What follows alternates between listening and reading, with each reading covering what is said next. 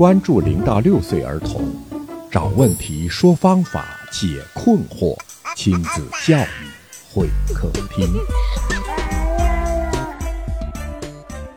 你是帮孩子出头，还是锻炼他努力不让自己成为这样的对象呢？哪一个更重要呢？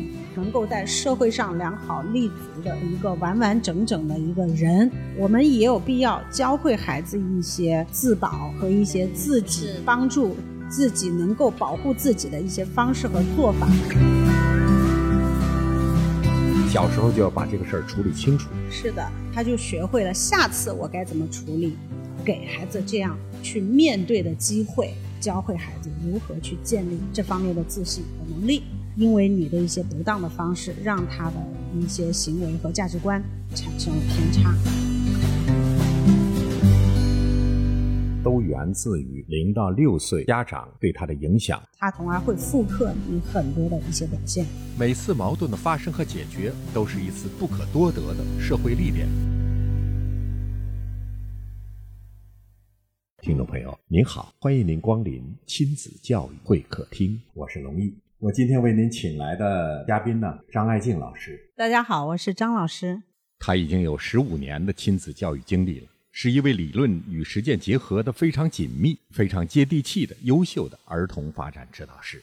另外一位呢是郑小曼老师。大家好，我是小曼老师。小曼老师呢是两个孩子的妈妈，她的核心工作就是带领团队指导科学育儿。迄今为止，这个团队已经服务过上万个家庭了。我们继续上一期的话题，接着探讨孩子欺负别人或老被别人欺负怎么办？嗯，父母在处理孩子的这个小冲突的时候，一定要克制住自己，不要让它变成一场大冲突。这个孩子事情无小事，但是有些时候孩子的事情也无大事，就是不要把它给矛盾给激化了。嗯，那是不是可以这样理解？如果遇到两个小孩子有这种冲突，第一冷静；第二，在冷静的前提下分析事情的起因；第三，要有一个明确的意识，就是父母是孩子的形象和榜样。对你这样做会给孩子小小的心灵投射一个什么样的阴影？还有一个结果导向。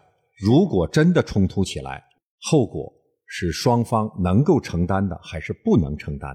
对。如果你发现你的孩子成为了容易被欺负的对象，你是帮孩子出头，还是锻炼他努力不让自己成为这样的对象呢？哪一个更重要呢？这个问题非常好。其实我们的教育最终目标就是让孩子成为一个具有独立人格、自尊、自信、不卑不亢，能够在社会上良好立足的一个完完整整的一个人，这个才是我们的目标。这个人他在社会中有他自己的定位，有他自己的生存方式和道理。我们也有必要教会孩子一些自保和一些自己帮助自己能够保护自己的一些方式和做法。那有的家长会问的很具体：如果我的孩子被打了，那我是否应该教孩子打回去？这个问题是很多家长面对的现实的问题，也有家长这样处理。整个过程就是让他理解勇敢。但有些小朋友就会，那我打他，我要打回去。允许的情况下，我们可以的。那我们轻轻打一下。一些三岁以下的孩子，他们在一起相处的时候，确实会出现一些冲撞的情况。他挤过去了，另外一个孩子呢，就把他一推，然后呢，就拍了他一说：“你说不要过来。”就是在我们大人看来，哎，你打人了。但是对于这个被拍了一下的这个孩子来说，这是他拒绝我的一个方式哦，他不让我过来啊，那我就不过来。孩子并没有觉得自己被打了，孩子对理解不同，孩子觉得哦，他不让我过来，那我就去旁边看。这个拍打一下，或者说推他一下，并没有造成很剧烈的后果，他只是哎身体被推歪了一下，然后就被拍了一下，他就理解了。这种我们能能能定义为打吗？我们还是要顺应孩子当下的感觉。孩子自己认为是我先违反了规则，所以他把我推了一下，拍了我一下。拒绝方式。对，这是他的拒绝方式。我并没有觉得这种拒绝这种方式我我觉得不合适的，因为他也没有哭。如果他当时觉得很难受或者是很那个很痛苦，他一定会哭出来的。但是这个孩子当下的反应就是，哎，顺从的退到了一边，然后进行观察，然后两个孩子又开始搭话，有说有笑。我觉得这是孩子自己的天然的处理方式，我们不应该干涉。啊，啊，实际上孩子也是一个小社会，小时候就要把这个事儿处理清楚。是的，像碰到这样情况的孩子，他就学会了下次我该怎么处理。他下次他可能就会去问：“那我可以玩一下吗？”他就不会再用那种挤过去的方式。孩子的社交和语言沟通也就开始慢慢的形成了，这是一种良性的循环。这是学习社交能力。对，这个就是在学习社交。所以大家不要认为。只要动手打就是一件坏事，其实它不是坏事。你要想想，家长自己有时候也是跟自己的兄弟姐妹打打闹闹就这么过来的呀。你一定要给他机会，让他自己去解决掉这件事情，就正确的看待矛盾。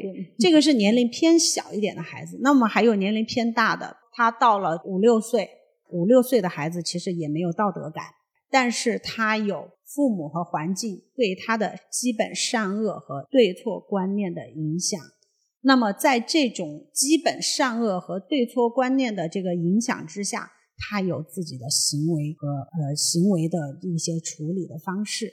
有一本非常著名的小说叫做《蝇王》，就是苍蝇的蝇，讲的就是一波就是处在这个生长发育期的孩子被关在一个孤岛上面，然后蝇王他最后的结果就是他反映出说人跟人之间是恶性争斗，到了最后就是。大孩子有力量的孩子啊，就是杀死了小的孩子，然后生存下来的这么一个故事。我也看到这样一个案例，就是也有类似于这样的一群小孩子被关在孤岛上，大概有十多天没有被拯救。后面发现这些孩子都活得好好的，这个秘诀是什么？就是大孩子在不断的帮助小孩子，小孩子在不断的配合大孩子，然后十几个孩子完成了在一个孤岛上十几天的这么一个自救的过程。银王反映的是人性的恶，这个故事反映的是人性的善。我们要相信孩子，一切都是为了他的呃良好的生存和发展，所以我们要给孩子这样去面对的机会啊。如果说等孩子再大一些之后，真的发生了校园霸凌，发现自己人为的被孤立，教会孩子如何去抗争，也是必不可少的一个话题。如果你的孩子，是处于一个经常被很大了之后偏大了之后，还是一个被忽视、被欺负的对象，那你就要开始教会孩子如何去建立这方面的自信和能力。如果你的孩子是一个就是在偏大的时候也是一个霸凌对方的一个人，那么你就要开始考虑你的孩子是否在因为你的一些不当的方式，让他的一些行为和价值观产生了偏差。这个也是父母应该考虑的。那所有的这些后来的接近成年或者青少年的行为，实际上都源自于零到六岁孩子所面临的环境，他的家长对他的影响。因为呃，零到六岁这六年呢，不仅仅是塑造孩子的过程，其实也是塑造家长的基本育儿观念和育儿习惯的一个非常宝贵的过程。所以你要知道，在这个期间，不仅仅是孩子在成长。家长也在成长，在这六年的时间内，如果家长不形成良好的对待孩子的方式，不形成良好的科学的理念和这个良好的情绪抑制的这个能力的话，后面这呃六年，就是六岁到十二岁这期间，你的孩子一定会被你前面没有养好的习惯一直不断的影响，他从而会复刻你很多的一些表现。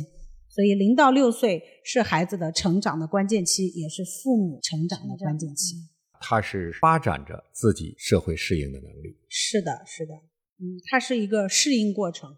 他也是孩子，应该说，孩子也是一个小社会啊。他只有从小社会中啊适应过来，然后很好的成长过来，然后这种自信和这种独立的感觉会一直支撑到他很大。有些孩子自己是能够理解到的，有些可能需要老师和家长去稍作一个辅助。是的，家长给孩子做出的示范非常重要。嗯，希望孩子们就是能够很好的去理解矛盾。对，所以就是在孩子的性格塑造和这个习惯养成方面，教育者就是这个教育者不仅仅是老师了，肯定还有家长，包括一些亲戚哦，父母的朋友。其实都是影响孩子的这个因素，但是最关键的还是这个主要的、主要这个施教者，就是父母或者是老师。老师和家长创设的教育的环境，对儿童的成长实际上是起着决定性的作用。除了他基因之外，嗯，不是决定性的作用，是重要作用。因为重要作用是吧？对对对，因为很多因素都不是决定性，但是它是促成孩子就是成长为成为这样一个有特质的人的因素。没有哪一个因素是决定性的，嗯但是都非常的重要。面临着你的孩子欺负别人，打双引号啊，你的孩子应该讲，你的孩子和其他孩子之间产生了矛盾，那么大人的心态和当下的情绪控制是非常重要的。做好了大人自己，才能教好孩子。孩子之间的矛盾并不可怕，可怕的是大人没有方法去解决。家长不要认为解决争斗是一劳永逸的办法。首先，我们要避免有这种想法，因为人是在运动中和斗争中生存的。无论是什么样形式的矛盾中，人是在人的发展是在矛盾中不断的前进的。我们对于矛盾的态度呢，基本上要秉着客观、科学和解决问题，那么这样一个思路去做，在孩子的成长过程中。也是有矛盾存在。我们家长要做的就是不能只看当下。听众朋友，非常欢迎和感谢您订阅并分享今天的节目。通过连续两期节目的探讨，我们是否可以得出这样的结论呢？六岁之前，孩子的道德观还没有形成，那么对孩子来说，每次矛盾的发生和解决都是一次不可多得的社会历练，谁胜谁负并不重要，重要的。是孩子的历练、心智的成长和良好习惯的养成。对，还是要把眼光放远一些。听众朋友，下期节目我们将与您一起探讨“不要拒绝孩子哭”。非常感谢两位老师。好的，好，大家再见。好，再见哦。好，感谢您的收听，我们下期节目不见不散。